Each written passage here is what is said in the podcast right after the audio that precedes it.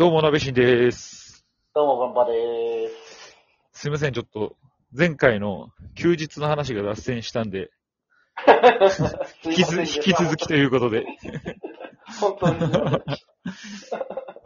休日ね。あ、でもまあ何、まあなんか、記者の人だと割と勉強するって人多かった気がするな。そうなんだよね。で、まあ特に若い人はね、うん。日々がね、あの仕事に追われて、ちゃんとインプットがそこまでできてないから、うんうん。ちゃんとその、なんかインプット欲みたいなのが、すごいあるよね、やっぱりね。ありますね。うん。なんかその断片的に取材して、どうしても、その断片的になことをアウトプットするじゃない？日々のニュースって。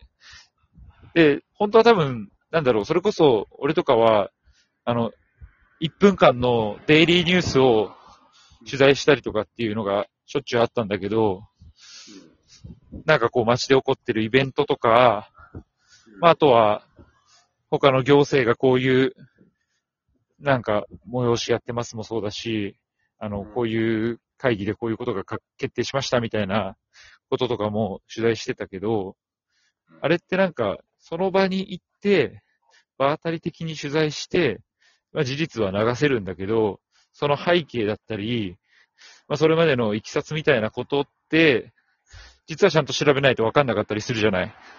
そうだね。その辺を、どうしてもこう、断片的にしか、あの、日々の仕事の中だと、インプットできないから、ちょっと気になって調べたくなっちゃったりとかはしてたかもね。そうだね。うん。日々のニュースに関しても、やっぱね、ちょっと、まあ記事としては、まあ成立してるんだけど、うん。もう少し深掘りしたいなって思った時には、自力でものものを調べたりとか、人の話聞きに行くとかしないと、そうね。っていうのは平日のうちは忙しくてできないから休日にうんうんやってしまうっていうのはあると思ううん。な。あるね。あとはあれだね。その自分の担当は担当でもちろんやるんだけど、うん。本来このテーマ俺やりたいよなっていうのがはいはいはいあったりするじゃないありますねそういうの。を休みの日に、まあ、情報収集したりとかありますね。するっていうのはやってたな。仕事なんだよな。うん結果ね。結果仕事に生きてんだよな。なんか、記者の先輩方、まあ、本当に上の方々のなんか偉い人の話みたいのでさ、よく、うん記者とは仕事ではなく生き方だみたいなこと言う人いなかった。あー。そういたんですかっこよすぎるな、それ。そう、なんか、それって休日も休みもなく働けってことなのかい？そういうことだね。ただ、その、まあ、前回話した、その休日ご飯食べに行ったそのお店のことが気になって取材できないかなって考えちゃうとかもまさにそうだと思ってて、ああ、そうだね。生き方になってるんだなっていうのは思ったことあるわ。確かにななんかね、それはあるわ。いや、いつ誰と何してもさ、あの、取材なのか、ただ話してんのか、その線引きがよくわかんなくなるよね。わからなくなるね、こう。うん。特に、まあ、こういうさ、フリートークみたいな話し方してると、うん。まあ、なんとも思わないけど、なんかたまにその、あ相手に物聞きたい時あるじゃん。あるあるあるある。あ、俺今取材してるって。わかるわ。そうなのよ。ただのね、あの別に会話なのに、その会話っていうことがなんか俺らの中では仕事の、仕事っていうか仕事のやり方の一つだからさ。そうなんだよね。そうなんだよな。だから、あの、相席居酒屋とかさ、はいはい。初めての人と突然一緒になって話すとか、あのシチュエーションってまさに取材だなって思う。あー、それはあるわ、確かに。なんか、初めましてから始まって、うん。なんか、何歳ですかとか、どんな仕事してるんですかとか、ここではいはいはい。とかさ、ねこりはこり、まあ、聞かざるを得ない状況になるわけじゃない。なるね。俺、あれはさ、めちゃめちゃ、だから、スキル上がったなって思うもん。そう。喋れるっていうか、その、素の時間がなくなったというか、結構、喋りたいこととか聞きたいこととかっていうのが、あの、浮かぶようになったというか、うん。学生時代とかは、全然知らない人とかと喋るのは苦手だったけど、仕事してからその辺の慣れが、すごい、なんか異常なまでになれたね。やっぱり、まあ知らない人と話すことへの抵抗感っていうものは失われるよね。失われる。でも逆に、総合的なそう、コミュニケーション能力は向上すると思う。いや。間違いない。本当に知ら嫌ない。人への慣れはすごかったなうん。逆にでもね、俺ね、今、社内の人に何喋っていいのか分かんない瞬間結構あるわ。えー。そうだって、社内の人の場合は、もうある程度なんかこう、知りたい情報、あ、俺多分ね、人に対して興味ないのかもしれないな。あんま知りたい情報ないんだよね、もう別に。はし、伝えたいことも別にないの。その上司の人とかに。あ。ああ、上司とかはね。そうですね同僚は、同僚っていうかあの、同じぐらいのね、年代の人はさ、別に全然喋れるんだけど、上の人たちと喋りたいことがなさすぎて、あそう。なんか、取材先の自分と、その、社内での自分の結構差があるなと感じる瞬間あるわ。ーえー。俺逆だわ。逆？割と同僚とか、うん後輩とか上司とか、うん。何考えてるんだろうなどんな人なんだろうなっていうのは、気になるタイプ。あ、なるほどね。いや、それいいだから、いい人だわ。いい人なんうだ。ん。あの、上司とかと本当に休日に飲みに行くとかっていうこともやってた時ありましたよ。マジで？え、上司って何個上ぐらい？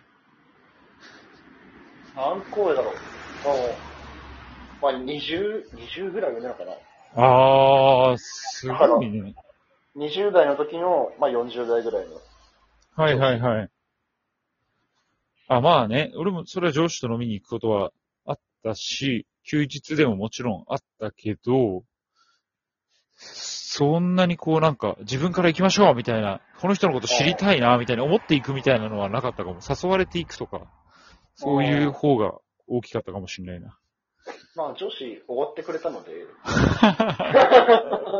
ていう下心も少しありつつ、なるほどねやっぱ。シンプルに、まあ、その人が魅力的だったっていうのもあって。ああ、それはあるだろうね。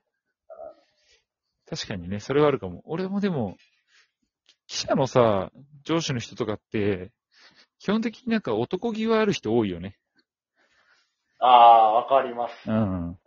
だからいい人はなんか多かった気がするな。あんまこの人マジで、あの、根っこから嫌なやつだな、みたいな人はいなかったかも、あんまり。うん。まあ、遭遇しなかっただけっていう可能性もあるけどね。まあ、それはある、大いにある。確かにね。人によっては、あと、なんだろう。自分に対してはそんなに厳しく当たってこないけど、他の人に対してめっちゃ厳しく当たってるみたいな人もいるしね。まあ、いるね。うん。そうなるとね、ちょっとその人にとっては、俺がいいと思ってる人もめっちゃ悪人だったりするけど、そうだね。そっか、でも意外とそうやって上司と休日過ごしてたりしたんだ。したね。だから、あ、そう、同じ、まあ、記者としてはさ、うん。なんか、仕事始めてから意外だなと思ったのは、うん。記者の友人、増えるね。ああ、それはそうかも。やっぱり、同じ会社の中の人よりも、うん。同じ記者クラブ、まあ大体その警察とか、県庁とか市役所とかのし記者クラブに所属するじゃない。はいはいはい。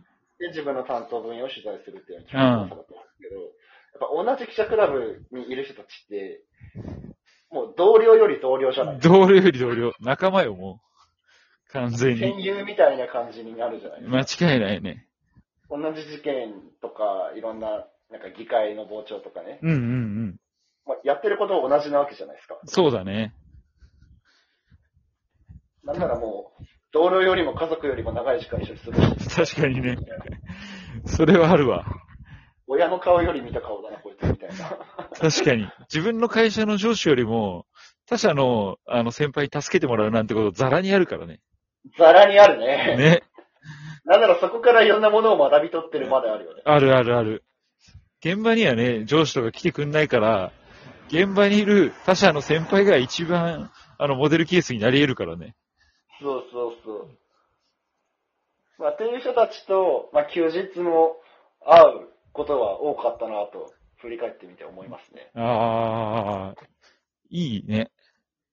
それはいいことだよ。まあ、夜飲みに行くとかそんなもんだけど。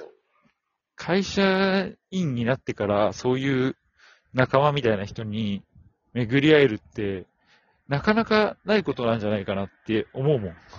うん。これは、そう、他の業種の人とかに聞いても特殊だねって言われる。多分そうだと思う。俺も。